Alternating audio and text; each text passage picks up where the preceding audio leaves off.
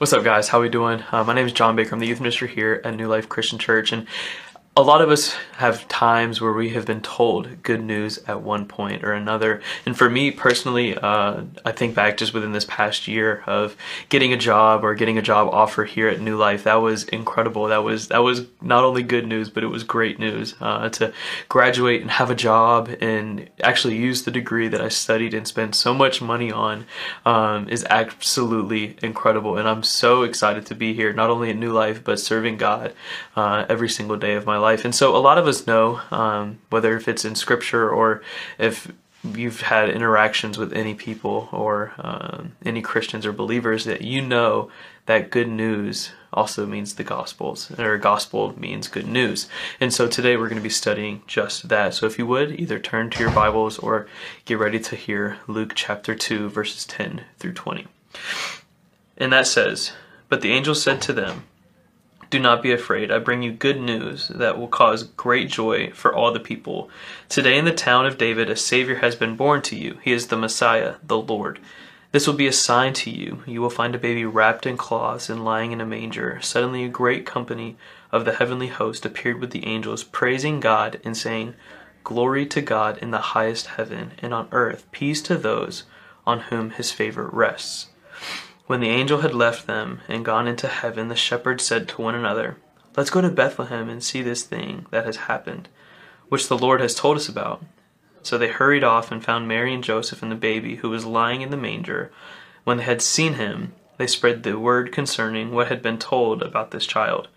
And all who heard it were amazed what the shepherds said to them. But Mary treasured up all these things and pondered them in her heart. The shepherds returned, glorifying and praising God for all the things they had heard and seen, which were just as they had been told. And so this right here is good news to not only um, to us now, but it was great to them back in the day. In verse 10, it says, "Do not be do not be afraid.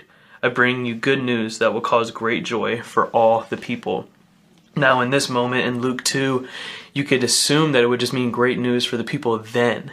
Um, but as we see the Messiah and the Lord being born, it's great news for everyone. It impacts us today in 2023. It'll impact us in 10 years in 2033, or it also impacts us tomorrow. It's a it's a very evident effect.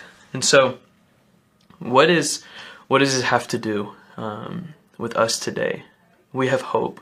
We have good news that we can live for, and that's the life of Jesus, and that is the Savior of the world coming down, being born as a baby in the most humble form, in the most humble position to take on all of our brokenness and all of our shame and guilt and hurt, whether if it was from people who are believers or people who aren't believers, hurt exists just about everywhere.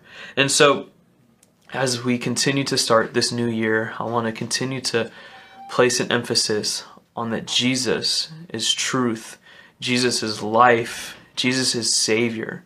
And that's exactly what He means to me, and that's exactly what He means in Scripture, and that's exactly what He can mean to you as well. Jesus is our Savior, and we ought to worship Him as such. And so I hope that this helps you out a lot today. Um, and so, what joy does Jesus offer you today? Um, are you living for Jesus today, tomorrow, or yesterday? Or how can you move forward in living for Jesus as your Savior? Do you live like you have to make up for that? Or do you live as if you've accepted the gift of salvation, that He's already paid the debt? How do you live your life today, tomorrow, and for weeks, months, or years to come? Just a thought. Have a good one.